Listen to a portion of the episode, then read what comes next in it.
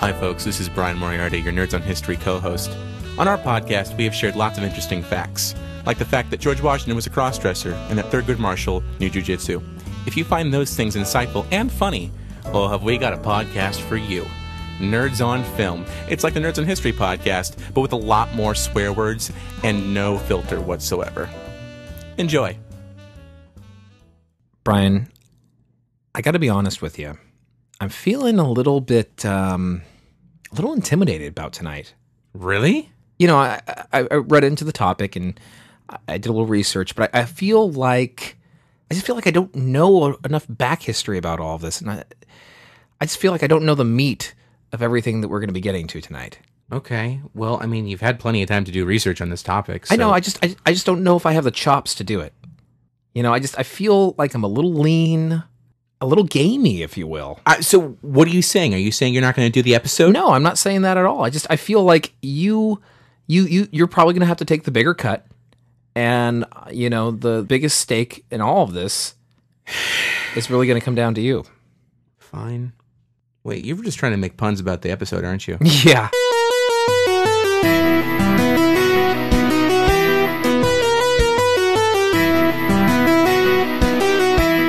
Welcome to Nerds on History. I am Eric Brickmont. And I'm Bryan Moriarty. Hello, sir. He- hello. How are you, sir? Good. It's kind of weird you're sitting right next to me now. Yeah, I know. I'm, I'm, I'm. It's kind of strange for me too. But uh, normally I'm used to just staring you down and intimidating you while we're recording, and now, now I have to stare at the, the screen instead. I don't know what to do with myself. yeah, yeah indeed. I, normally we would talk about listener feedback at this point, but we, we don't really have much because our episode went live like six hours ago. Something like that. Yeah. yeah. We we changed up our uh, our schedule. So guys, we, we apologize if you were expecting our episode live at 7 a.m. for last week. We're we're still gonna post them on Mondays as we usually do. Just it's we're gonna try to be less stressed about when we release it. So when we have time to do it, we will do it. We'll definitely try to do it by by uh, the very least by 1 p.m. I think it'll be the latest we do it at. So For our Australian listeners, that would be next week sometime. exactly. Yeah. And uh, we're I'm actually I'm super excited, dude. How about you? I'm reasonably excited for someone who just got off of work and rushed over here as quickly as Yeah, exactly. possible. Uh, but yes, I am. I am very excited. Yeah. And We've had a lot of stuff going on. This has been a big week for us. Well, we now have a, a new social media presence. We've got our character Alan uh, is now on Twitter and has a Facebook page, which is so, ironic considering he's a hipster and would not normally want to do any of those things. But I actually wanted to be on Friendster, but uh, they're not taking invitations to join anymore. So yeah. well, There you sorry, have Alan, it. you're just gonna have to you know live with Facebook and Twitter for the moment. Then Exactly. Um, but you can uh, tweet him up at intrusive Alan, and of course you can. You're welcome to like his Facebook page as well. Alan, the intrusive hipster ghost. Yes, You indeed. can find him on Facebook. You can find him, of course, on our website as well. You can find all the. Yeah, and you know you'll hear him basically tear apart our pop culture um, by saying it's all too mainstream. So, aside from that, we've got another big thing in, to talk about because we've had guests on our show before, and we've never had a PhD. no, we on have the show. and we've never had a published author either, which is really fantastic. And Yeah, we that are, is we're lucky to have both of those in, in one actual guest, one whole guest. Yeah, they- encompass all of this. Today, that all changes. Today, we now have the complete package, as it were, of guests. I'm sorry, Maureen. We just described you as the complete package. I hope you're okay with that. Yeah, I yeah, boy, now I'm worried.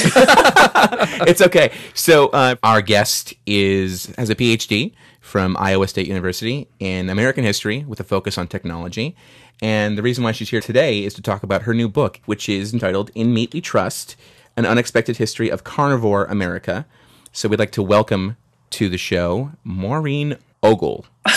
You're Thank welcome. you for having me. Thank you. No, thank you for um, being open to our schedule and for recording because it, it's kind of late where you are. It's like nine o'clock right from where you're at. Right. right. Well, it's now nine thirteen. That's right. And I'm old. I'm old enough to be your grandmother. I'm sure. And so, yeah, if I start, you know, doddering and slobbering, it's because I'm actually falling. So, asleep. you, so you're a good four or five hours past your bedtime at this point, then. Well, we, we have a variety of obnoxious sounds ready to go to wake you up at a moment's notice. So if you hear any kind of snoring or what have you, we'll, we'll be sure to uh, give you a little little cattle prod in the right direction. all right, all right. uh, so I, I'm very curious. So, from when I was reading PhD in American history with a focus on technology, that's really interesting. Uh, what drove you to w- want to learn about that topic? Um, a- actually, nothing. um, I got my PhD in 1992. Oh, and okay. I- I went to school in. Um, I was old when I went to school, frankly.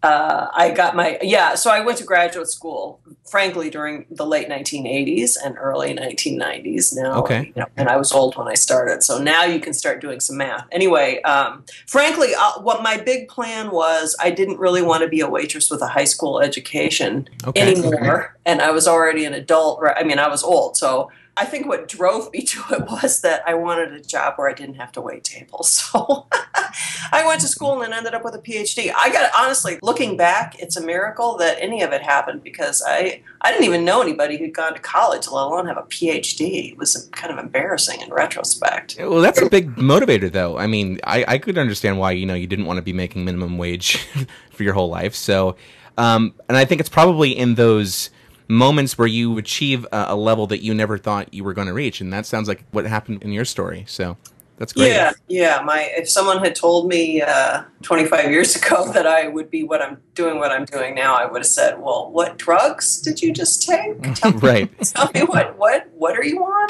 Yeah. Yeah. So yes, my life it did not quite go the way I never planned it to go.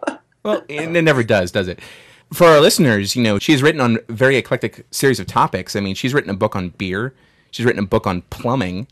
And so I'm kind of curious, what was your, uh, what intrigued you about the history of, of meat? And uh, like, what, what kind of drew you into wanting to do research about that? Well, I should also add there's one more book in there, A History of Key West, Florida, which makes the whole thing even weirder, right? Although I do, I do have a joke. If we run out of things to talk about, I do. So, folks, if you are a tourist who is very interested in learning how the plumbing in Key West, Florida, uh, is made in their microbreweries, you, she is the absolute authority on that topic. I, I hear you can also get a killer steak there as well. exactly. Well, it actually, yeah. Here's here's my take on it. It- You know, you're sitting on a beach on Key West, right, sunning away and drinking some beer, and then pretty soon you do need to use some plumbing. Exactly. And then after a while, you're hungry, so you go down to Duval Street and have a cheeseburger in paradise. And if you don't know who Jimmy Buffett is, then the whole joke falls flat. oh no, it's like, my dad loves cheeseburger in paradise. He he was talking about the last time one of the last times he was in Hawaii with my stepmom. Uh, they had cheeseburgers for breakfast. Oh yeah. Because they're open because they were open that early. It's like it was well, and they were in paradise, right? So there you go. exactly.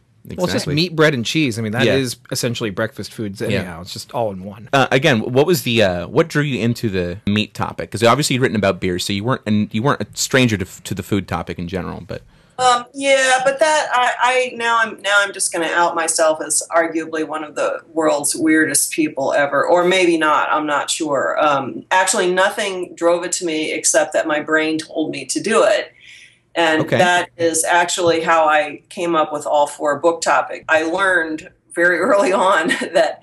If I just wait, my brain will do the heavy lifting and it will tell me what to do. Like the beer book, I was just driving down the street minding my own business, and a couple of blocks away, I saw a beer truck, and I didn't I didn't drink beer and didn't know anything about beer, but I thought, well, hey, that sounds like a really interesting topic.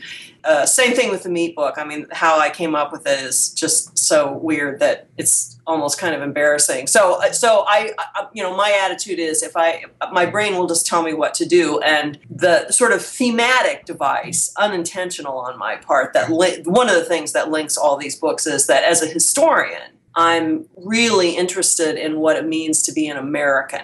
oh, And okay, in what ways do I interact with the world that are driven, you know, are shaped because I'm an American, and how how is it that I want to interact with the world because I'm an American? So that you know, I knew right away when I came up with the when my brain came up with the meat book idea that this would be a really really good way to um, kind of dig deeper into American culture, the American psyche, and so forth. wow. Maureen, I think we must be kindred spirits because this is pretty much how we come up with all of our topics for Nerds on History as well. They're all pretty much spontaneous, just off the moment, off the cuff remarks that you know spawned it in our minds, and or driving around and were inspired by something we saw. And uh, I hope your next book is on podcasting. Maybe maybe we'll, we'll, There you we'll go. influence you tonight. Oh well, there you go. Yeah, you know, if I mean, people don't. I think the brain is an underestimated organ. Myself, you know, it, it really is amazing how much work your brain will do if you just get out of its way. You know, and then it will just sort of give you. You'll you can reap its riches after. It'll say, "Okay, I'm done now. Here you go. You know, you got it. Go for it." Absolutely, yeah. So, Maureen, why don't we go ahead and take a quick tour of the topic then? Why don't you um, why don't you start us off and give us a little bit of perspective on how exactly meat came to America and, and why it has evolved into what it is today? I, what I really tried to do in the book was was look at meat as a cultural whole. And so it's not a book about the meat industry and it's not a culinary history, which would be the two obvious things that most people think. It's, you know, it's, it must be a business history or it must be a culinary history.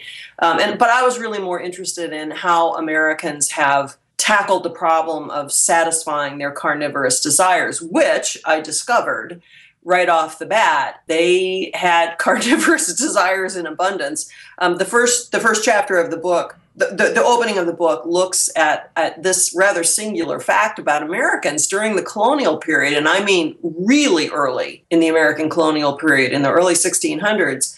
Americans developed an extraordinary sense of entitlement about the role of meat in their diet. They had come from the old world, obviously, where both you know food and land were in very short supply. The great cultural shock for people who settled North America then was sheer abundance of land. If you had land, what couldn't you do? And what those people did was realize, wow, we couldn't eat meat in the old world, but there is nothing to stop us from eating meat here. So that was one of the factors that shaped not only the book for me. Once once I realized that, it kind of confirmed something I think I had already intuited, but but that sense of entitlement became sort of a hook for the rest of the book. So once I understood that, or as well as I could be expected to understand it, then I um, proceeded to look deeper, you know, f- over a very long span of time on how Americans um, have sort of acted out that sense of entitlement. So the the first couple, the first three chapters of the book um, get us up to the 1920s, but then the rest of the book is devoted to the 20th century because that's where, as many of you probably know, that's meat in America today is very controversial. A fact that I became aware of as I was researching the book. Yeah. So yeah. so I sort of shaped the second half of the book almost kind of accidentally by what I was starting to understand about meat in our own times, if that makes sense. Yeah. So you were talking about how the American colonialist was very entitled about meat. I'm actually very curious to know um, from your research, like how often was like the average European eating meat, and how often was the colonial uh, American eating meat? In the old world, there are there are actually not a whole lot of records to to tell us, but what few records there are indicate that in the old world, the only people who would have eaten meat regularly would have been very powerful, wealthy people, particularly nobility. But the average schmo, you know, one of us folks, would have been lucky if they had meat once a week or eh, you know the time of year they would have had the most meat would have been probably in the autumn when they might have slaughtered an animal.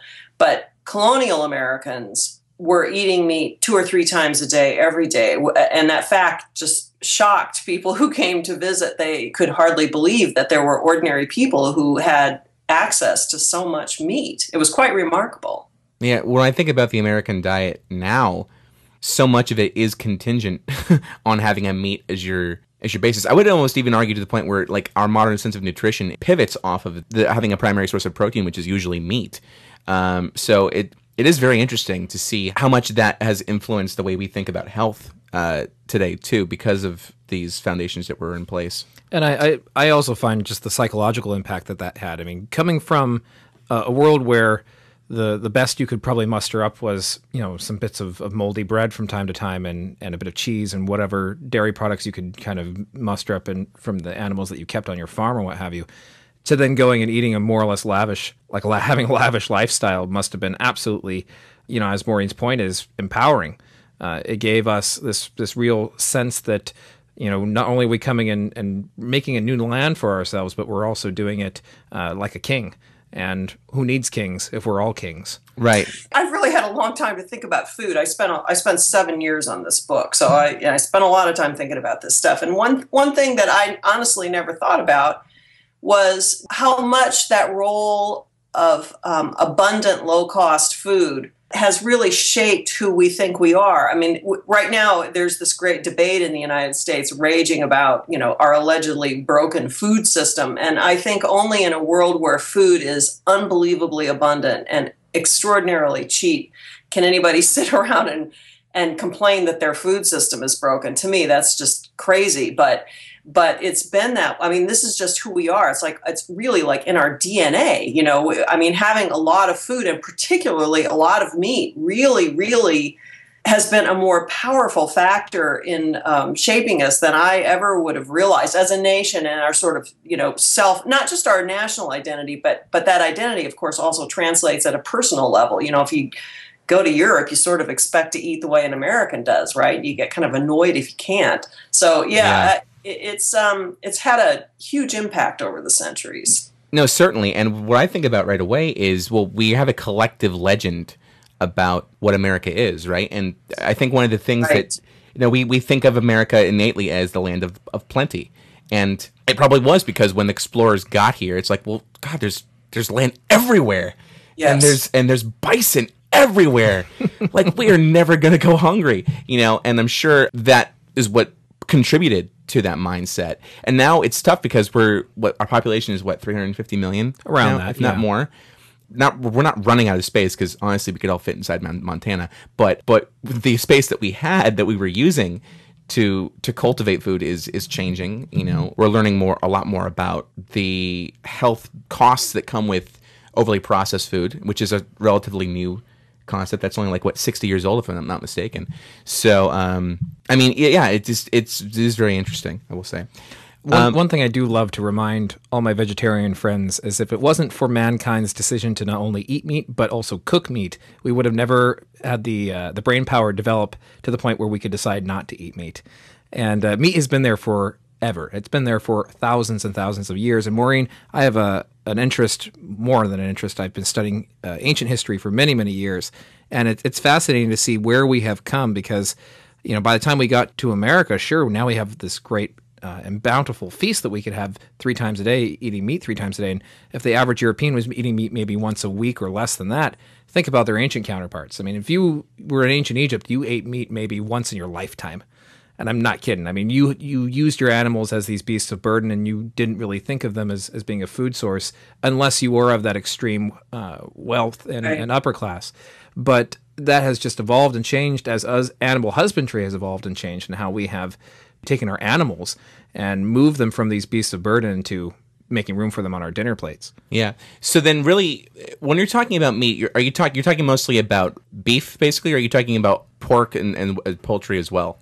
Yes, on top, I decided to focus on all three, which you know struck me as the most rational thing to do. I, you know, there was no way I had time, or frankly, even the inclination to deal with things like bison, which is very hip right now, or mm-hmm. goat, which is not a part of the mainstream culture in the United States, or even mutton, which has not been part of mainstream culture in the United States for a very long time. I focused on okay. those three, the primary meats, the, the overwhelming majority of what we eat as in terms of meat is um, in order of quantity: poultry, beef, and pork. I'm just gonna say right now, I have a dynamite recipe for goat fajitas. They're delightful. Thank, Thank you, Alan. yeah, he just kind of pops in time to time. Don't mind him. He's harmless. Go goat fajitas are delicious. I don't know what you're talking about. well, technically, actually, ironically, it's not really a fajita unless it's skirt steak. Like, that's what fajita actually means. It's oh. the Spanish word for skirt steak. Anyway, thanks, Bryan. Uh, so yeah, sorry. I well, I think sorry, Alan, for you know making a, a faux pas like that. Uh, okay, so you focused on all three. So then, uh, what I'm more curious of is now. So where does it go from uh, let's say post revolution and say to the antebellum period? Like, what's what does the meat intake look like? Is it about the same, or is it gotten is it increased? We've actually been very, very consistent about our meat consumption. I, I, it's near, and again, there are not a lot of records of of uh, per capita consumption for the entire 19th century, but as near as I could tell, or as near as anybody could tell, there was actually probably statistically a bit of a decline in the 19th century, in large part because the country grew so quickly and it was difficult for supplies to, you know, to keep pace. But the story to me really started to get interesting once I got myself out of the colonial period because these days, uh, as you may or may not know, and you and your listeners may or may not know, there's a tremendous controversy about uh, feeding corn to cattle. No, absolutely. Thanks to Michael Pollan's book, Omnivore's Dilemma. So I was quite intrigued to discover yep. that during the colonial period, Americans had developed a very a fairly sophisticated system for um,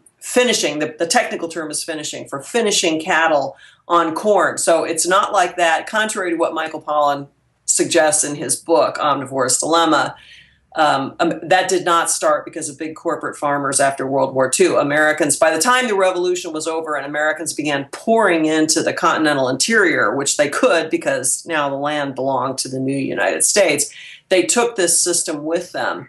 And by the 1830s and 1840s, all along the Ohio River, which was the main highway in and out of the American interior at the time. Makes sense. it was the gateway to the West, pretty much. Right, right. Uh, that that whole terrain was uh, was landscaped with uh, corn being raised for cattle, which were grazing while they were waiting to be finished, so they could then be shipped or actually driven first overland and then later shipped by rail to cities on the East Coast, uh, along with hogs. So I, I was surprised at how very quickly big sophisticated commercial livestock industry emerged in, in the interior and how quickly Americans accommodated that system as they began moving into cities, which is one of the big stories in the 19th century. Right. Yeah.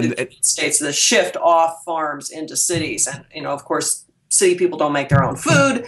So Americans built this infrastructure, this very complicated and nationwide infrastructure to supply themselves with meat, which again, I guess I shouldn't have been surprised at because I'd already figured out that Americans had this sense of entitlement. So if they wanted meat, they were going to figure out how to get it. No, totally. I mean, it's no shock that we. I think we all have to kind of. It's the first step to, to solving the problem is admitting that you have a problem, and that's that we're all entitled bastards. So, um, so uh, I'm glad you brought that up because if you didn't, I was going to. You know, the, the landscape of America changed so dramatically from you know 1800 to 1900 purely on urbanization alone. Right. Um, that yeah, it makes sense that you have to kind of change how you cultivate meat. So to, I mean, I, I've actually read the Omnivore's Dilemma. I read it in college. So I, I kind of know the argument, but you're saying that grain-fed meat actually predates World War II. It's back to the industrial era. Oh, Yes, a- absolutely. You know, and I and I explain that in the book. And again, um, I should uh, let me just interject this about Michael Pollan because I get asked about him a lot. I'm uh, sure. Yeah, obviously. Yeah. The weird yeah. thing about this book, when I decided to write it, I honestly didn't know the first thing about meat, despite having lived in Iowa my entire life. I didn't. I I had only been when I started. I had only been eating meat about four or five years. So you know, I was like this. I, I knew nothing, which is what I prefer. I prefer to write a book I don't know anything about. Anyway my previous book, A History of Beer in America, came out in October of 2006. Weirdly, the very same week that Omnivore's Dilemma came out. And I was busy trying to promote the beer book and thinking about beer at the time. And I was oblivious to, to, just completely oblivious to Omnivore's Dilemma. And it wasn't until I'd been working on the book for a couple of years that it started to, you know, I kind of came up out of my my hole, my little cave in the past where I where I mostly live, and noticed, oh, I oh, I see people are talking about meat. There's a controversy. Oh, this book. Okay, so you know, it, it just t- total total weird coincidence that that book, which has had a tremendous impact on the conversation about meat in America in the last seven years.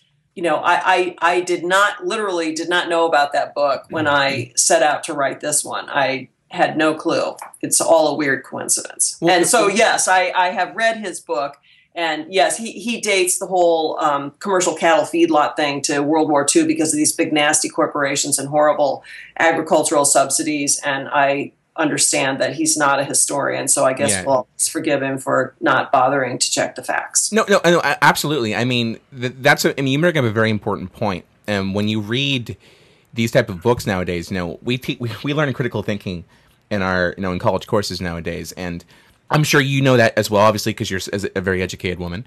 Um, it, it's important to know that because no, it's not to invalidate what Pollan's saying in his book. He has some very important ideas that need to be expressed, but he's also a journalist. He's a food right. journalist who is crafting a story based off of information he's got. Now, yes, did he double check it? Probably no. He, he should have done a little bit further research. I'm sure there is some evidence to support a correlation between health in America with the using of nitrates in foods, which he talks quite a bit about in the beginning of his book. But it's interesting. It's good to know that it's not all from there. That the the habit goes back way further. Now, I'm curious though. Around the urbanization of of America, do we start to see things like health change of, of the average American because of the way we're, we're grazing our meat? Like, what does that look like? Well, those uh, we'll, I'll just I'm just going to separate those two things, and you'll Okay. understand why when I when I start explaining them. What one thing here here's one thing that did kind of startle me, and it ended up being a, a crucial foundation for the way the book unfolded as as I worked. And again, uh, you know, I, I'm doing research, right? I'm spending seven years doing this research, and and I try to work chronologically, so I don't really know how the story ends until I get to the end.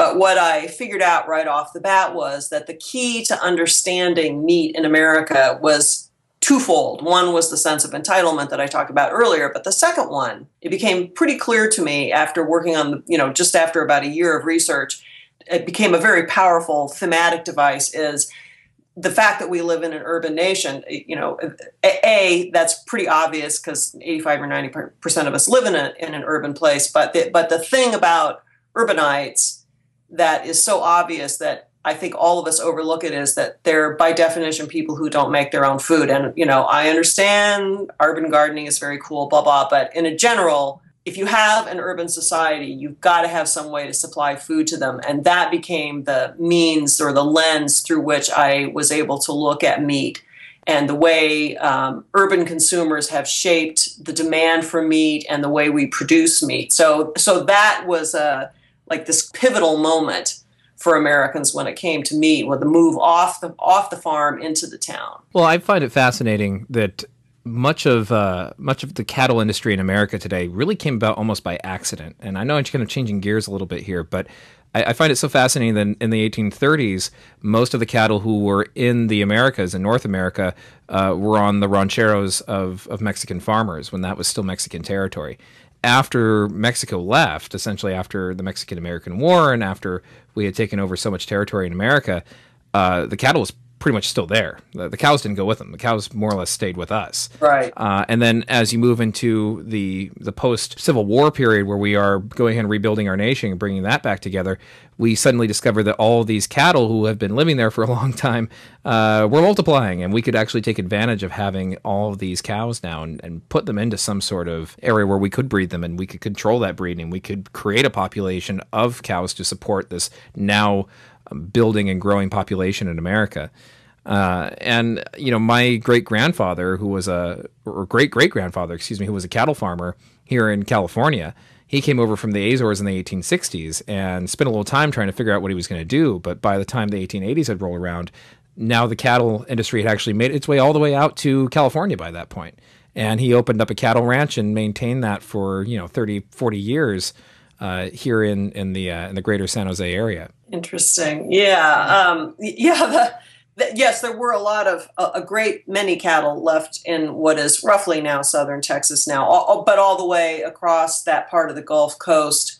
Um, because the Spanish used to use the port at New Orleans to ship their hides, which, which is primarily what they wanted them for. They weren't particularly, you know, they didn't care that much about the the meat part of it. The interesting thing is that the same impulse that drove Americans into that conflict and which led to Texas eventually becoming part of the United States was um, shaped in part by the fact that cities on the East Coast were growing so quickly and supplying food to those cities had become increasingly problematic. As early as the eight, early 1850s, people were already driving cattle up out of Texas and trying to and and literally driving them and feeding them off and on as they drove them all the way to New York. Because at that time meat packing slaughtering was was urban. So the animals were taken all the way to the east coast from Texas and and uh, during the Civil War the the supplies of meat were often short as they also were in the 1850s food food in general often ran short in the 1850s in cities because if there was for example a bad snowstorm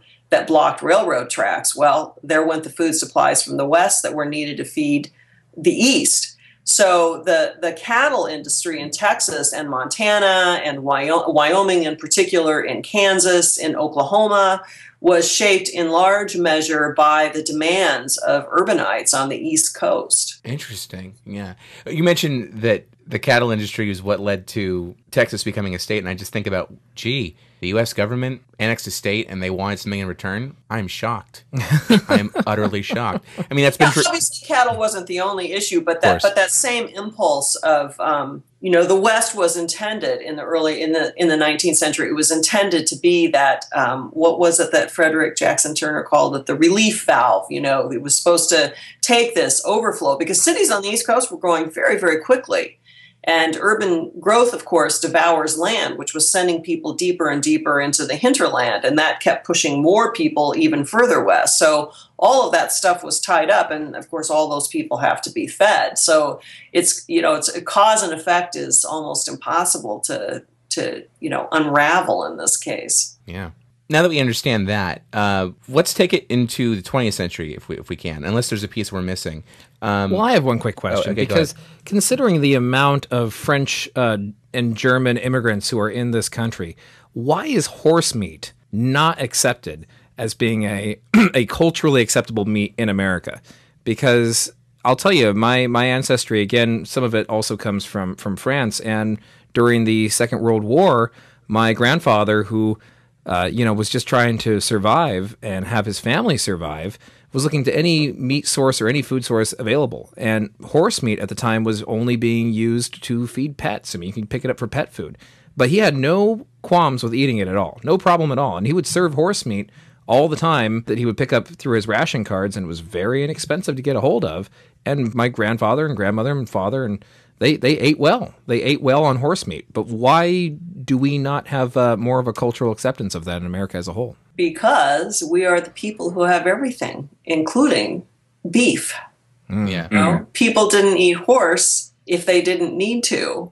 And of course, in Europe, particularly during war, horses were a food of last, last resort. Americans never faced that problem. There's a real simple reason we don't. So, uh, you know, over time, it became a cultural taboo. That obviously, there's nothing wrong with eating horse. But in the United States, we're the people who don't have to resort to eating horse because right. we are the people who have an alternative. Well, I mean, it, it, makes sense because I think in America we've grown up with a different perception of horses. We've never thought of them as animals to be eaten. We've thought of them as mostly not even as work animals anymore. Now they're they're things you hop on and you ride and you build relationships with and you take with you to the Olympic Games. You know, you don't you don't think of them as saying dinner. You know, um, even though horse beef is another term that is used for horse meat because it's a it's a red meat. You know, it's um, I was looking at it and it, there's a lot of consumption in Mongolia. I think oh, Mongolia is the leading is the leading country uh, that consumes horse meat. So um, it's definitely a uniquely American concept that we're really not okay with the the concept of eating horse. So um, that being said, though, I mean, Eric, you bring up the need for eating horse meat, and I think those are all things that are drawn out of two things: one, the depression, and two, the war effort. You know, yeah. the fact that when we have to pump food to the troops, uh, we, of course, we all have to you know make sacrifices. So I'm actually very curious to know how does that story take a turn when we get to the 20th century? Because that's where you said where it gets really, really interesting. I'll just back up because because okay. you're right. We're, especially World War II has had a had a tremendous impact on uh, on meat and a huge impact on meat in America. But one of the factors that um, has shaped the way meat is made in this country was again that urbanization in the late 19th century, and that's where people like Gustavus Swift and Philip Armour got into the picture. They were the ones who decided instead of shipping that cattle from you know Texas to Kansas City and then from Kansas City to New York City, why don't we ship it to Kansas City and slaughter it there and then send that carcass to New York City? And that that really altered you know the terms of engagement because up until then, meat slaughter and meat livestock sales, I mean meat livestock sales had all been very much urban practices and and at that point, um, meatpacking in particular began its long migration out of the city, out to where it is now in the country. But by the early 20th century, those meatpackers had built nationwide networks of re- cold refrigerated cars and um, ice depots and warehouses and distributors and so on and so forth.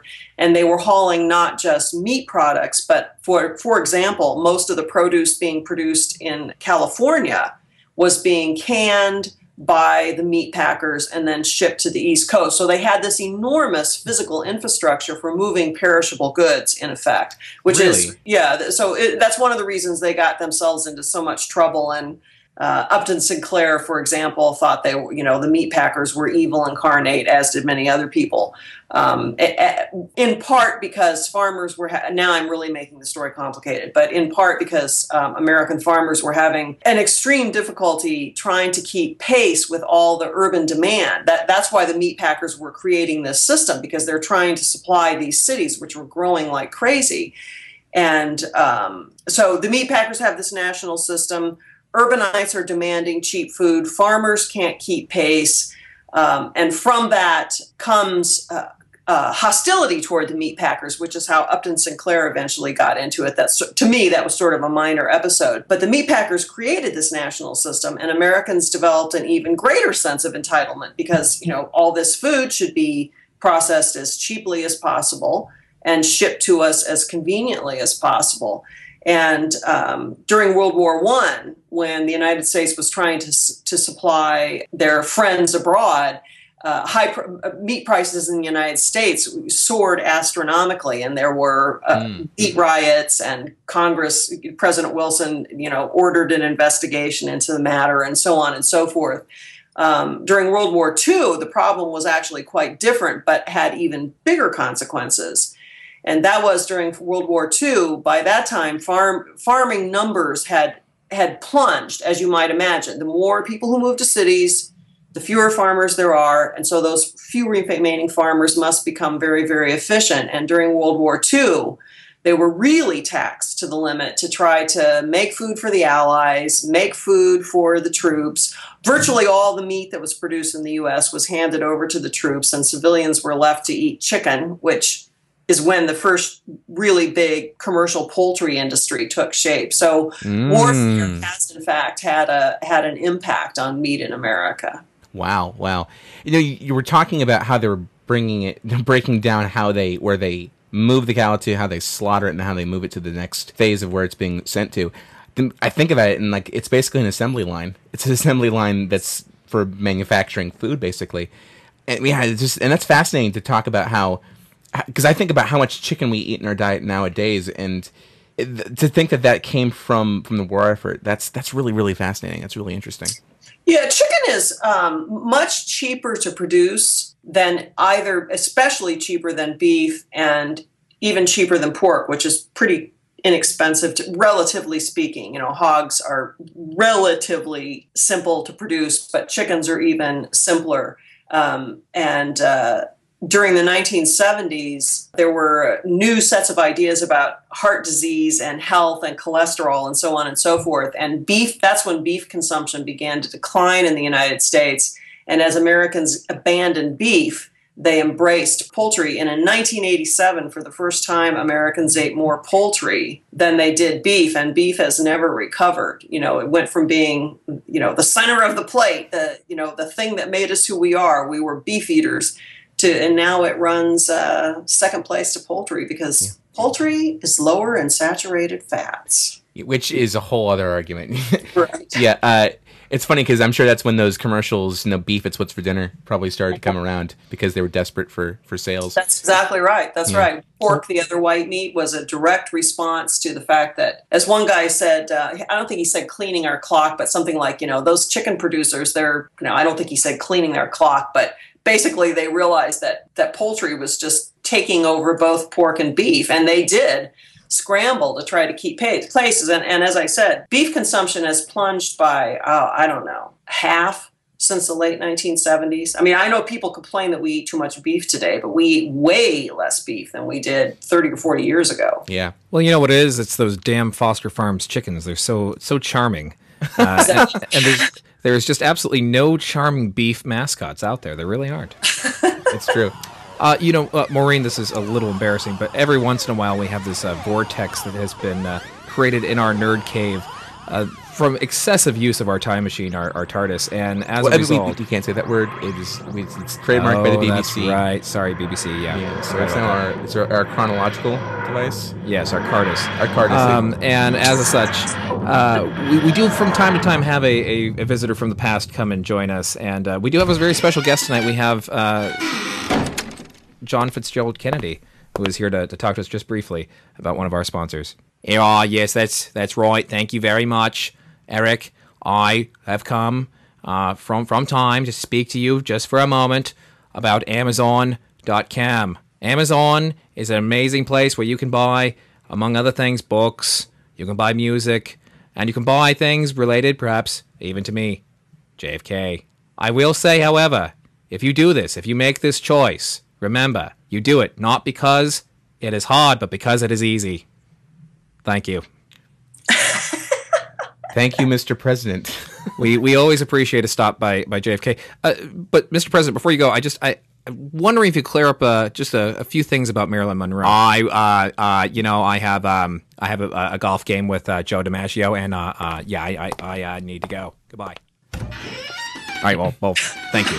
There you have it. well, that was an interesting interesting appearance, to say the least. Yeah, who knew JFK enjoys? Uh... Apparently, heads of government just like to come to our uh, our nerd cave because we had Winston Churchill on last week. That's right, we did have Winston Churchill. On. So you know, week. folks, look. Maybe next week we'll have Margaret Thatcher on. We'll see.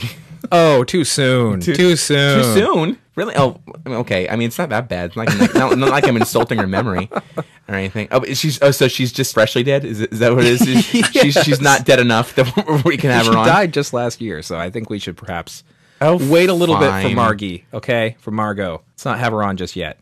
Fine. That and some of our British listeners may hate us. So let's let's let's not do that. I don't know how hip the average British person is on Margaret Thatcher. But you know, our listeners in the UK, please enlighten us, please. But there are many non-conservative British people who were not fans of the Thatcher government. So that, that, that's all I'm saying. We don't we, we don't want any hate mail. We that's fine. That's fine. I don't want to push it. I don't want to push it. Okay, so getting let's, back. Yeah, let's get back to our yeah, guest. Let's get back to. uh, thank you for uh, waiting so patiently, Maureen, as we had. That's okay. President Kennedy in our in our room. But what an honor for you to be on with with with JFK on this episode. I'm sure you would have loved to ask him some questions, but he just he was so pressed for time. So, um, uh, what what I do want to actually want to take it from here is uh, I want to know a little bit more about how the organic movement uh, plays into the story at this point, because I think, correct me if I'm wrong here, the organic movement kind of starts to take effect in the 1970s, right around when uh, tail end of the civil rights movement and the tail end of the the peace movement and things like that. So, where how does that impact the the story? Well, I, again, I, I uh, didn't really know that much about meat or this debate about food or meat or anything else until I started this book. So, so that was a big topic that I realized I was going to have to research and curse my fellow historians. It was yet another topic on which they have done no research. So, that, which is one reason it took seven years to do this book because there were all these things that I had to dig up from scratch. And the last two chat, well, really the last two and a half chapters of the book look at the roots of that. And indeed, um, we can safely date today's uh, local, organic, natural, whatever food movement back to the late 60s and early 70s. Although, in this case, the most direct sort of parent of that, weirdly, turned out to be Ralph Nader of all people.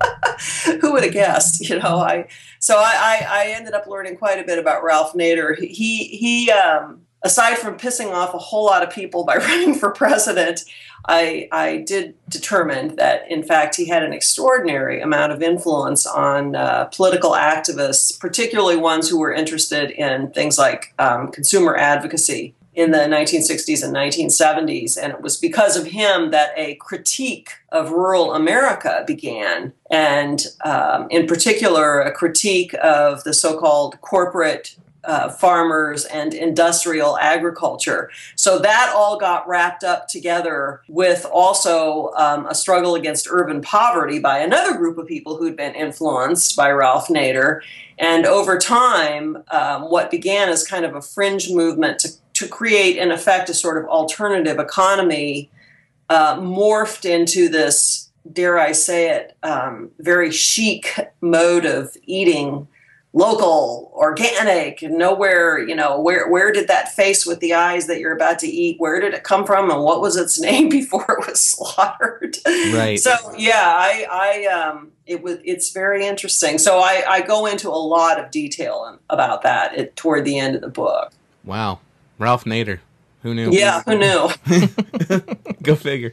Well, okay, so I'm I'm curious now. Now that you've you've brought it up, uh, now that you've kind of looked at the research and you've we've brought things to pretty much the the contemporary era, I think the question for our listeners is now is well, what do we do with that information? You know, Um, obviously, we want our listeners to go and check out your book because it sounds sounds very insightful and also at the forefront of this topic. What I'd like to to ask you is kind of where do you feel it's going to go from here based off of what we already know? How did well that's a good question. You know, I, I, really didn't write this book because I have any skin in the game, one or the other. I'm not a Pollanist. You know, I'm not a Paul, Michael Pollan acolyte, and I'm not a, a supporter of industrial agriculture. I, you know, I, I am not taking sides here. I uh, what I really hope is that people who are taking sides, and many people are taking sides and are very adamant in their views will read this book and actually get a better understanding. You know, if, if all you know about meat and our meat system is what you learn from reading Omnivore's Dilemma, then you've got a very, very lopsided view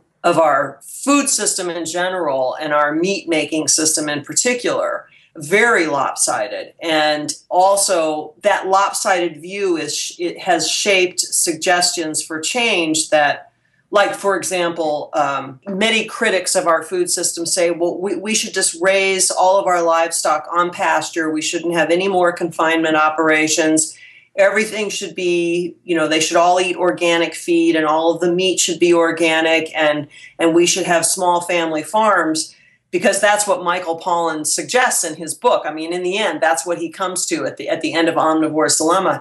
And I'm just here to tell you that is grossly impractical. If you're gonna, if you want to make change, you're gonna have to figure out. You're gonna have to offer practical alternatives to the system we have because the system we have has been built up over generation after generation after generation to serve a very specific need, namely urban consumers who demand absolutely demand cheap food.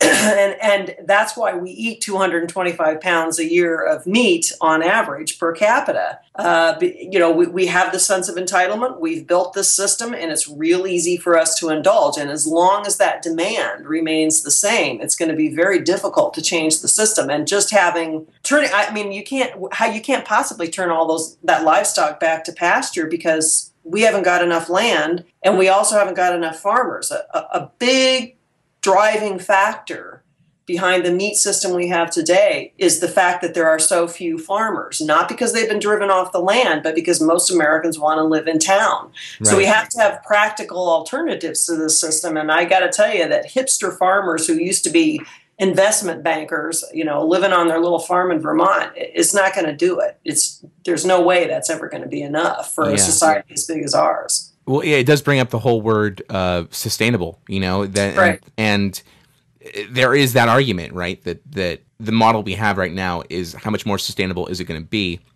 And then, of course, you're you're bringing up the point as well. The solution isn't very sustainable either, uh, at least not the right. way that Pollan's suggesting it. So that's right. That's right. I mean, the word sustainable gets used by everybody, and frankly, doesn't mean diddly squat anymore.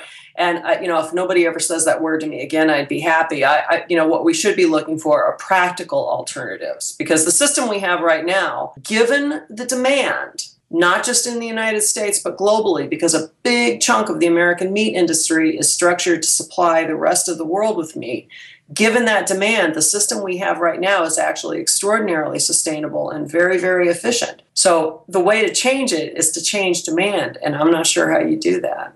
Yeah, that's yeah. that's more of an economical question, I think. Well, it's also a cultural question too. I mean, it is uh, as we've established something has been built into uh, America and our pride as being Americans. I mean, that's uh, right. How many of us see uh, that that that image of that steak with that fork stuck in it, you know, and and that is very much true to to the American dream, right? That you could put that steak on your table by being an American, and the the iconic representation that yeah, all Americans love to eat cheeseburgers and hamburgers. Well, you know what? The truth is, we do. Uh, we we have built this enormous fast food industry, and we don't want it to go away. We get upset when it changes in any way, shape, or form. And it may be something more dramatic, and it may be something along the lines of of climatic change that will that will bring that to uh, to the forefront. But eventually, if people really want it to be different, they're going to have to come up with some sort of alternative, some way to find a middle ground that, that will please everybody. And I don't think anyone here is that person to provide that answer. And who knows when that answer will be. But um, education has always been the the best friend to to this world. And the more educated people are about the the process, the more educated people are about what is going on and, and the industry itself, uh, that is when minds will start to change. And if enough people can do that, then I agree. I think Right. things can, can yeah. change. I mean, I can see how contemporarily things like that are, are starting to change. Uh, the big thing is, you know, we all know about Food Network now because of you know stuff like Iron Chef and Alton Brown and Bobby Flay and all these big names in the food world. Mean, now they have their sister channel now, Cooking Channel, which was predominantly Canadian uh, programming at first because that's all they really could fill the time with. But their whole thing is about trying to make ads about the slow food movements. You know, things but a lot of, again very Pollanist kind of kind of things. Right, Uh, right. and, and they're not so much trying to push the organic uh, lifestyle on anybody, but they're trying to bring up those questions and talk about, you know, bring up the awareness of of how we think about food. And I think that's probably where it really starts. Is we have to if we if we can have that conversation about it, um, maybe that's where it begins. And it's also there's so many other questions that get brought up too because you know even bringing it down to okay, we must all go vegetarian. We must have no more meat. First off, that's not healthy. But second of all, like if we were to even to go just to locally grown farmers markets and things like that, I mean. I, I hate to say it, but no, it's expensive. You know, those vegetables are sometimes twice the cost of what you would pay for in a grocery store. And uh, you know, the American public being entitled, as we've already established, you know, they love to talk about how we vote with our wallets, and so like no one will want to pay for that. So I see exactly what you're talking about. Why we need to have a practical solution, and it's going to take some real um, wizardry to figure out how we pull that off. Well, I'm going to be the real nerd on Nerds on History here for a moment and just say that 3D printing is evolving in such an amazing way. And I, you're thinking I'm making a joke. It's absolutely true, though, that they are moving into the 3D printing of food. Yeah, yeah. Uh, the whole I was going to say the the big thing right now is to hack meat, so called, you know, H A C K hack meat. Um, Figure out how to grow a substitute that, for all intents, you know, if you bite into it, you won't know the difference. Remember that guy, and I think it was September, the, the Dutch guy with his laboratory grown burger. Yeah. Yep, so. uh-huh. And, and some people are trying to figure out how to use 3D printers to replicate the structure and and you know presumably at some point the taste of meat. So a, a lot of people are looking at those kinds of things. Although, as I pointed out in a piece that was published on Slate a few months ago, that's nothing new.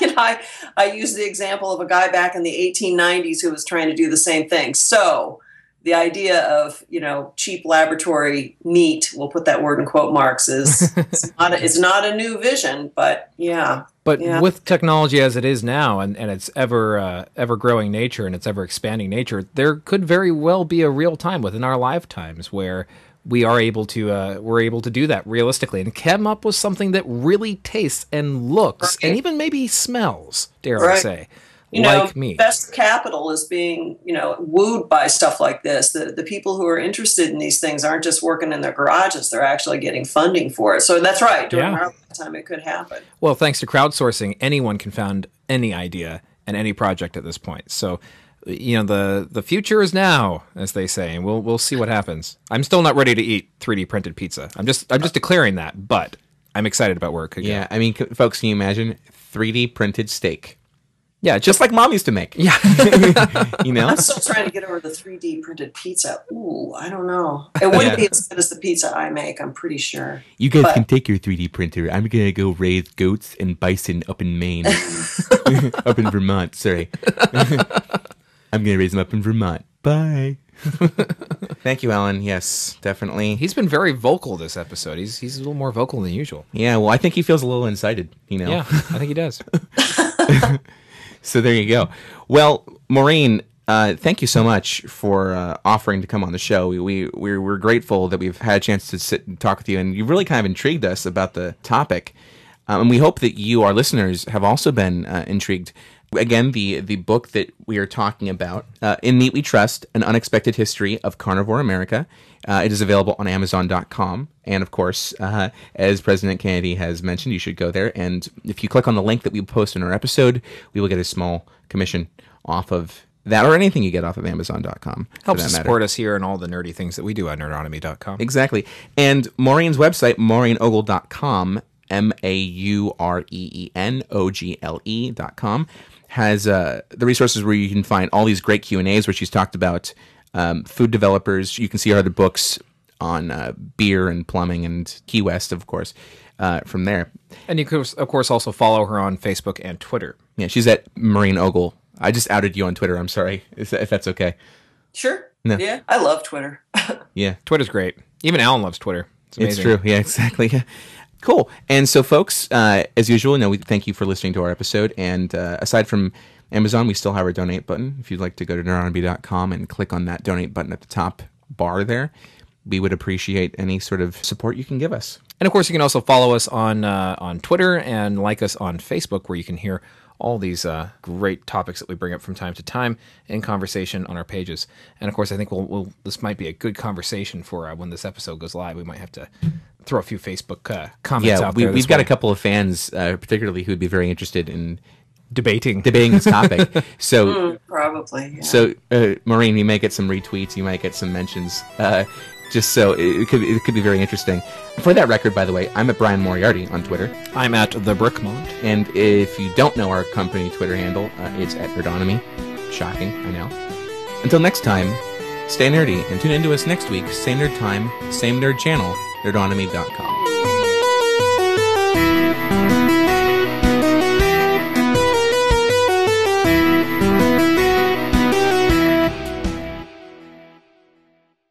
God, talking about food just has made me so hungry. You want to go get something to eat? Yeah, yeah, I could use a bite. Hmm. Ooh, I've got it. Salad bar. Really? Yeah. Yeah, all right. Sean Moriarty from Nerds on Film here to talk to you about Audible.com. Audible.com has thousands of audiobooks for your listening enjoyment. And if you're like me, you enjoy hearing things rather than reading them. I mean, that's why we all listen to podcasts, right? So if you go to our website and go to either the blog or the podcast section and click on any of our blog posts or episode posts, you'll be able to see an Audible.com banner. If you click on that and sign up for a 30 day trial, you'll get a free audiobook and you'll also give us a little bit of money. And we need money. We need it really bad. I need an operation on my sense of humor. It's seriously starting to damage people. So go to our website, nerdonomy.com, click on the podcast or the blogs, and help us out.